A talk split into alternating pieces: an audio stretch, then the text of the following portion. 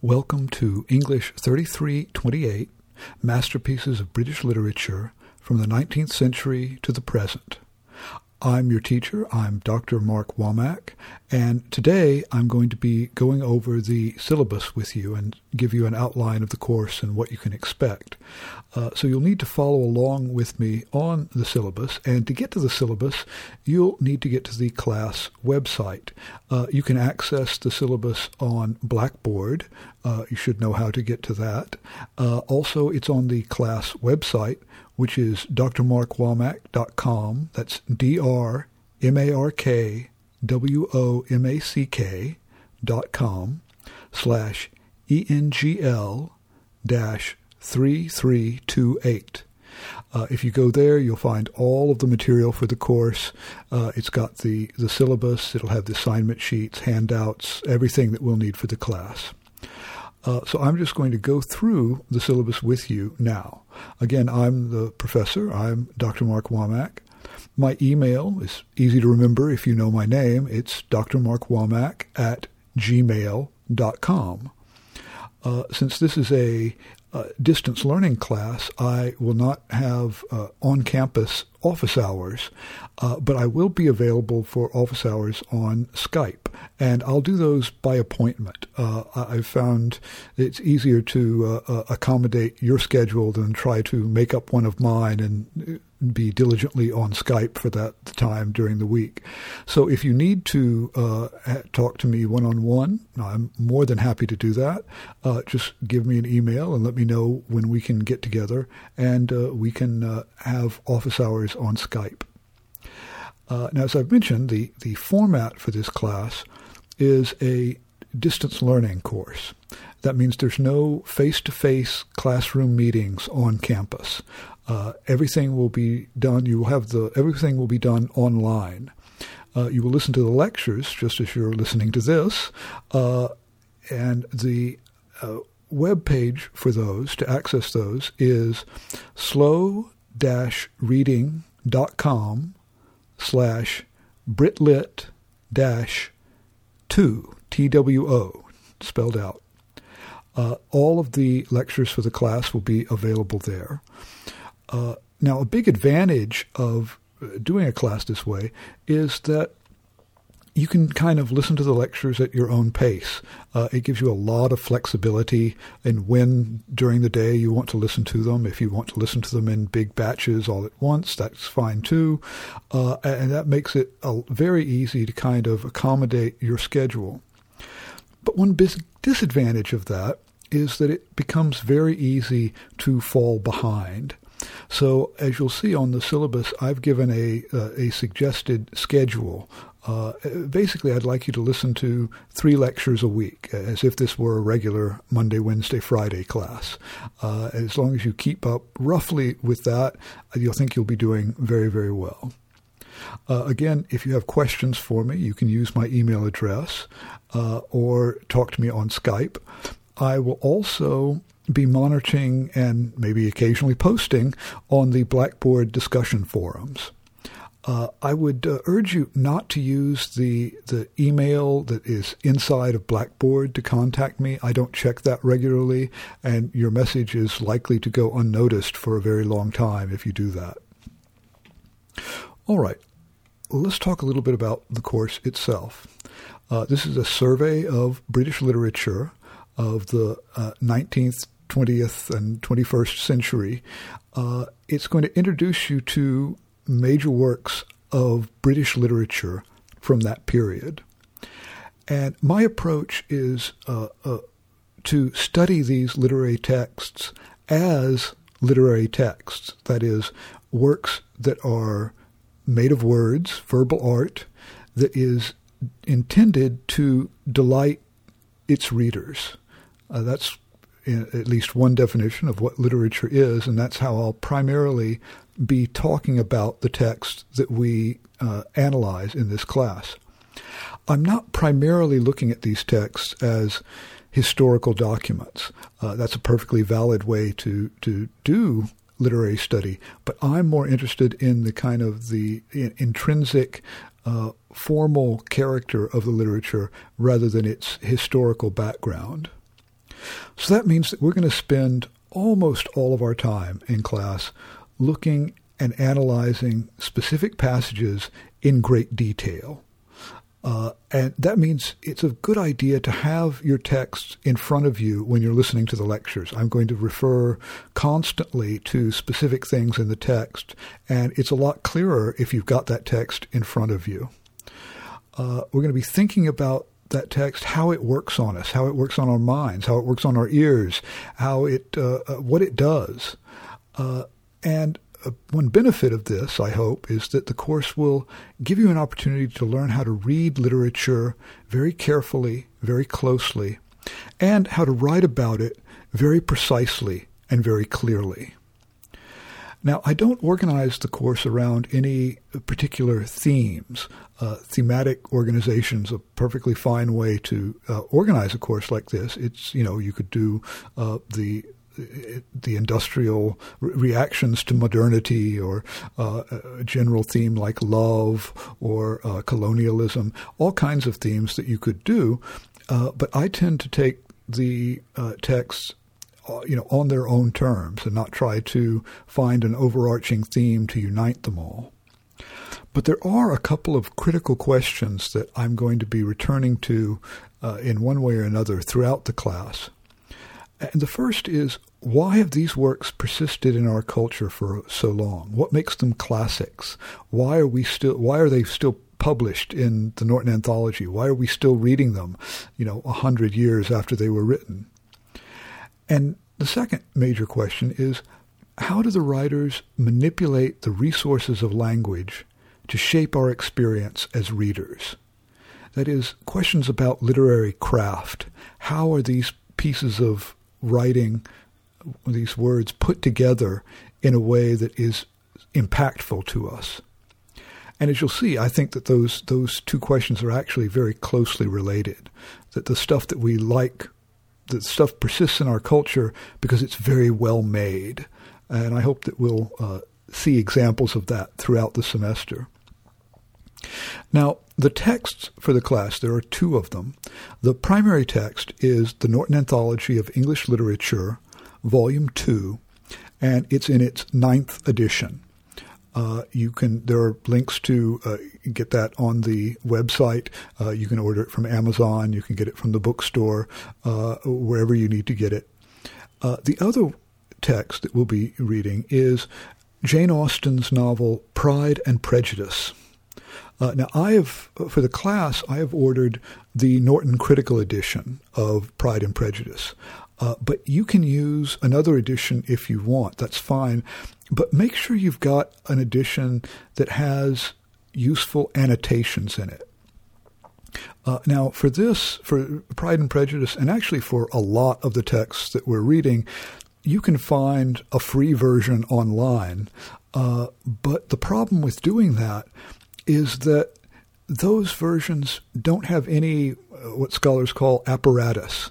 They're, they haven't been carefully edited. There's no foot. There are no footnotes. There are no introductions. You're kind of at sea, and especially with text, the kind of text we're reading, which are very complicated and historically distant from us, it helps a lot to have those footnotes to help guide your reading. Uh, so please do use uh, the the Norton anthology rather than just you know using Google and finding a free version of the text. Uh, it will enhance your experience enormously. Uh, now, you may find an earlier edition of the Norton anthology. Uh, that will be okay for most of the things that we're reading. You'll find, but there are some texts that are have been added just for this latest edition. Uh, for example, Virginia Woolf's novel, Mrs. Dalloway, appears in the ninth edition, but it does not appear in any previous edition. So if you got a previous edition, you would also have to buy a, a copy of Mrs. Dalloway. Uh, and there are several other texts like that. Uh, but for the most part, you could probably get by with uh, an earlier uh, edition of the Norton Anthology.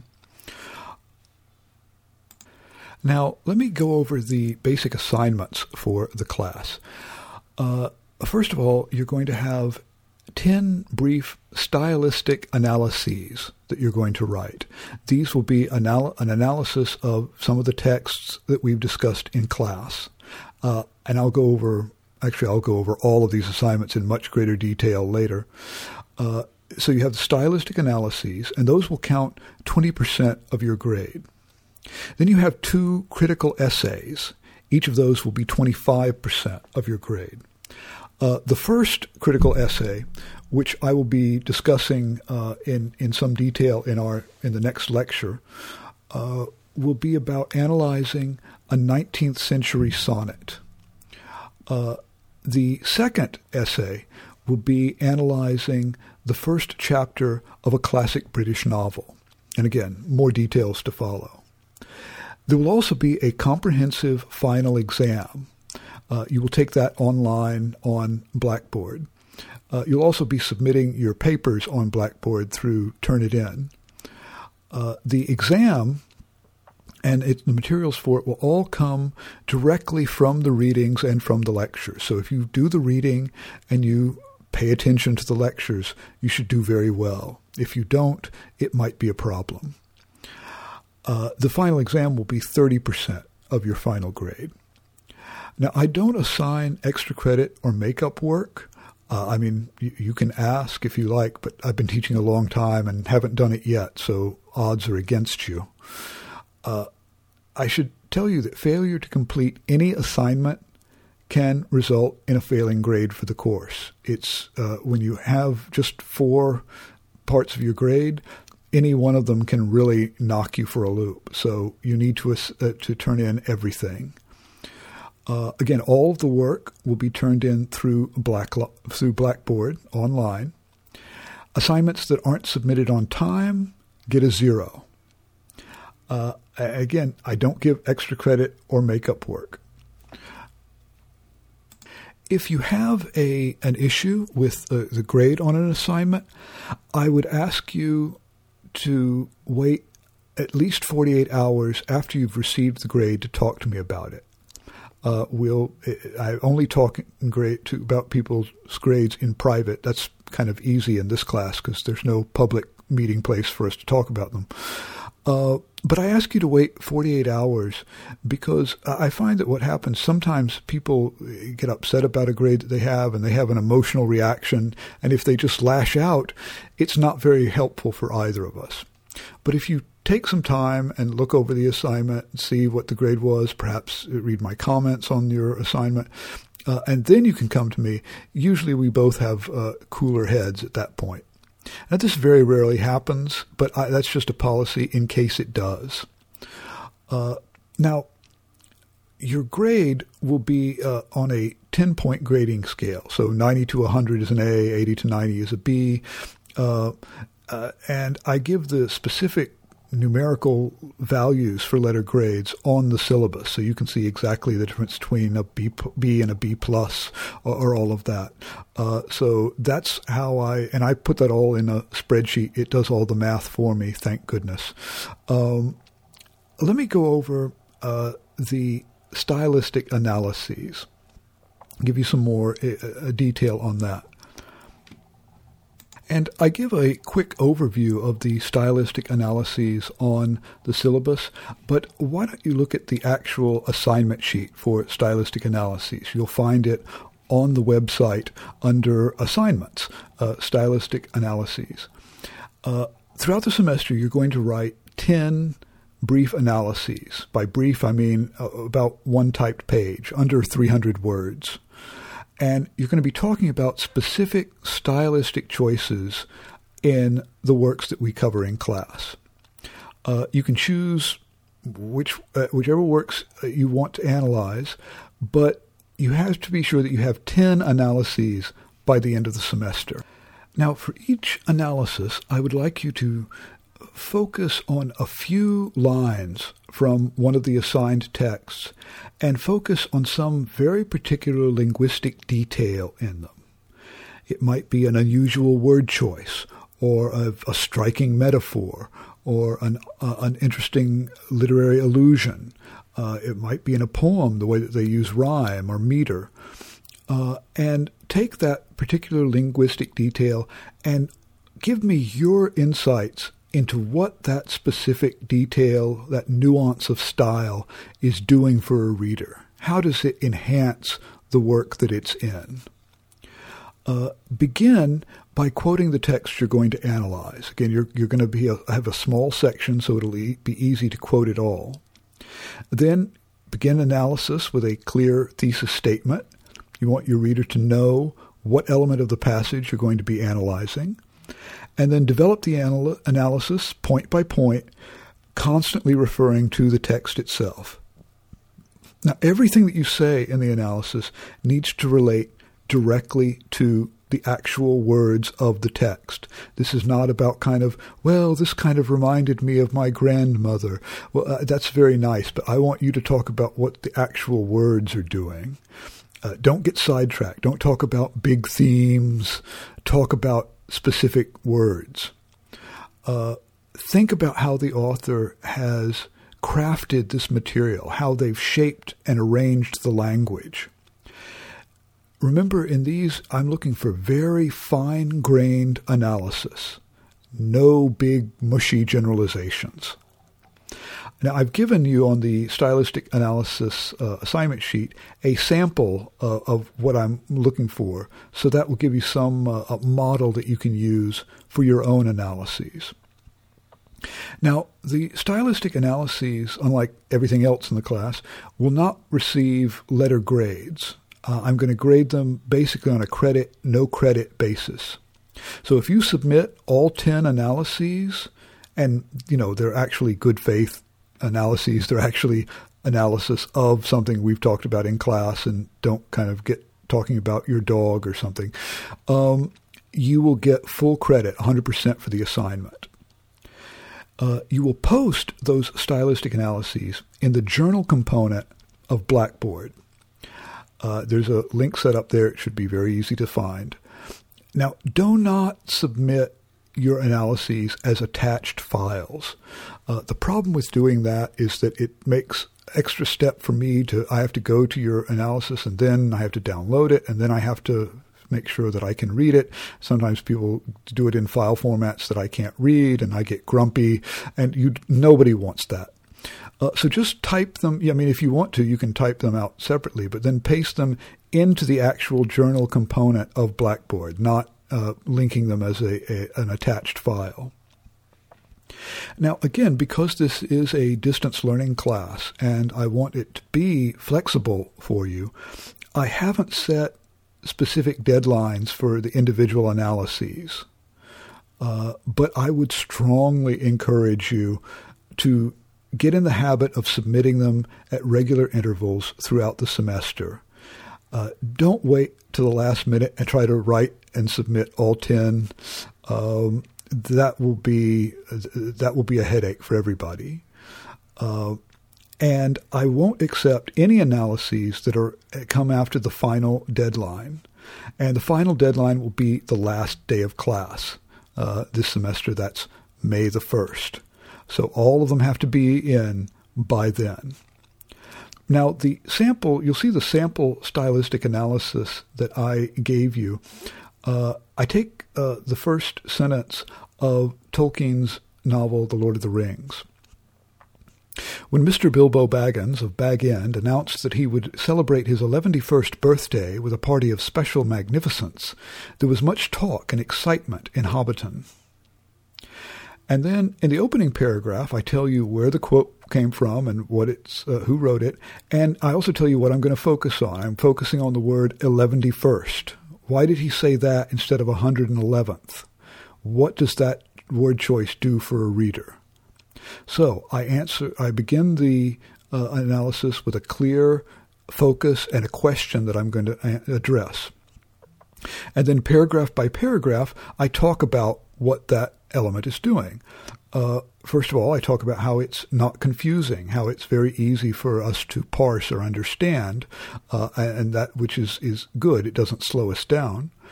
Uh, but more positively, in the second paragraph, I say, well, it, ta- it does take a little bit. You have to kind of puzzle it out, but puzzling things out that way is kind of fun for a reader. I mean, that's one of the things we like about literature is that it makes our brains work in a particular way, and eleventy does that.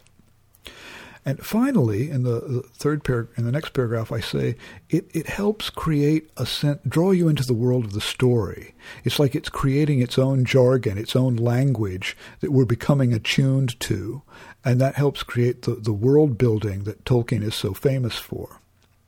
Then in the last paragraph, I sum everything up. Uh, I say the uh, the word eleventy a new but easily grasped word, subtly helps to set the tone for the story. It delights us and helps immerse us in the fantasy world of Middle Earth. So that's, again, a simple model for how you can write your own stylistic analyses. You'll need to do 10 of those by the end of the semester. Now, I'll be talking in much greater detail about the critical essays. I'll, I'll discuss the first uh, critical essay uh, on analyzing a 19th century sonnet in the next lecture. Uh, and for the final exam, let me remind you that will be uh, available on the Saturday of finals, Saturday, May the 6th. You'll have 24 hours in which to log in and do it. When you log in, you'll have three hours to complete the exam. Uh, now, on the honor system, I'm asking that you use your textbooks during the exam, but no other materials. Um, obviously, I can't prevent you from doing that, but also the textbook is really going to be all that you're going to need and all that will really be helpful. The format for the exam will be uh, short, writing short essay answers. You're going to have four questions that you're going to, four essays that you're going to write. And for each of those essays, you'll have a choice of three specific topics to write on. Uh, so, and the, the questions will cover the range of of text that we've uh, talked about throughout the semester. It's comprehensive. Now, you'll see that I have a schedule of lectures, readings, and assignments. Uh, this, again, is the uh, suggested. You may go a little faster or a little slower than this, or, uh, but it, it stay generally on pace here. Uh, in each, uh, each for each day, I tell you what you need to read for that day's lecture. So, for the next lecture, uh, it's actually a very simple reading assignment. You just have two two romantic sonnets to read. Uh, Wordsworth's uh, composed upon Westminster Bridge, and John Keats on first looking into Chapman's Homer. Uh, so we'll be talking about those two texts and also about your first writing assignment on the next time. And you can go through and see week by week, you know, lecture by lecture, what we're going to be doing. I would draw your attention to a couple of things here. First of all, uh, in several places, I say uh, we're reading a poet's selected poems, but I don't tell you what they are. Well, if you scroll all the way down past the uh, the syllabus, you'll see I have a whole page of selected poems, and here I've given you the specific poems that we'll be reading by those authors. I just separated it out this way because it it, it was a lot less cluttered. Um, but that that way you'll know specifically what poems we're reading for uh, particular authors. Uh, another thing that you might notice is that the selections are fairly small. That is, we're not covering a huge amount of text for each lecture. That's by design. But because I like to kind of dig in deep and, and, and rather than try to cover a whole lot of ground. Uh, so it, it will be easy to do the reading, but you need to do the reading very carefully and very closely. Um, you just and this is not kind of skimming reading. You need to read them read the footnotes think about them probably reread them. Uh, it, it's a more intensive reading even if it, it's not extensive reading. Uh, but you'll see all of the, the things are here. Uh, another thing i would point out to you is the due dates for the essays. They're very clearly marked here, uh, and even though there is a great deal of leeway and, and flexibility in the schedule, those dates are set. So you need to turn in your first essay and your second essay and your uh, uh, uh stylistic analyses and the final exam. All of those are set dates that you have to follow. Now, on the final page, I have a couple of uh, boilerplate bureaucratic things. Uh, we've got the withdrawal policy. Uh, basically, you if you don't withdraw by April the 4th this semester, uh, you will uh, you will have to get a grade in the class. You can't get a W for the class. So if if that happens to you, you get behind or you need to withdraw from the class, please bear that date in mind. Uh, then there's the policy on incomplete grades, uh, and it goes into great detail about what you need to do to get an incomplete in the class. Uh, uh, feel free to read that, but I would also tell you that I have never granted an incomplete to anyone in this class.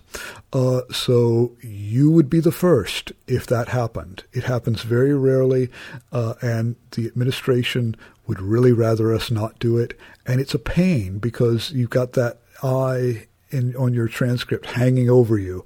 Uh, so try to avoid that. I'm sure that you will. Uh, finally, I just say that uh, I, I, may need to revise or update some of these policies, um, and I just give myself the right to do that.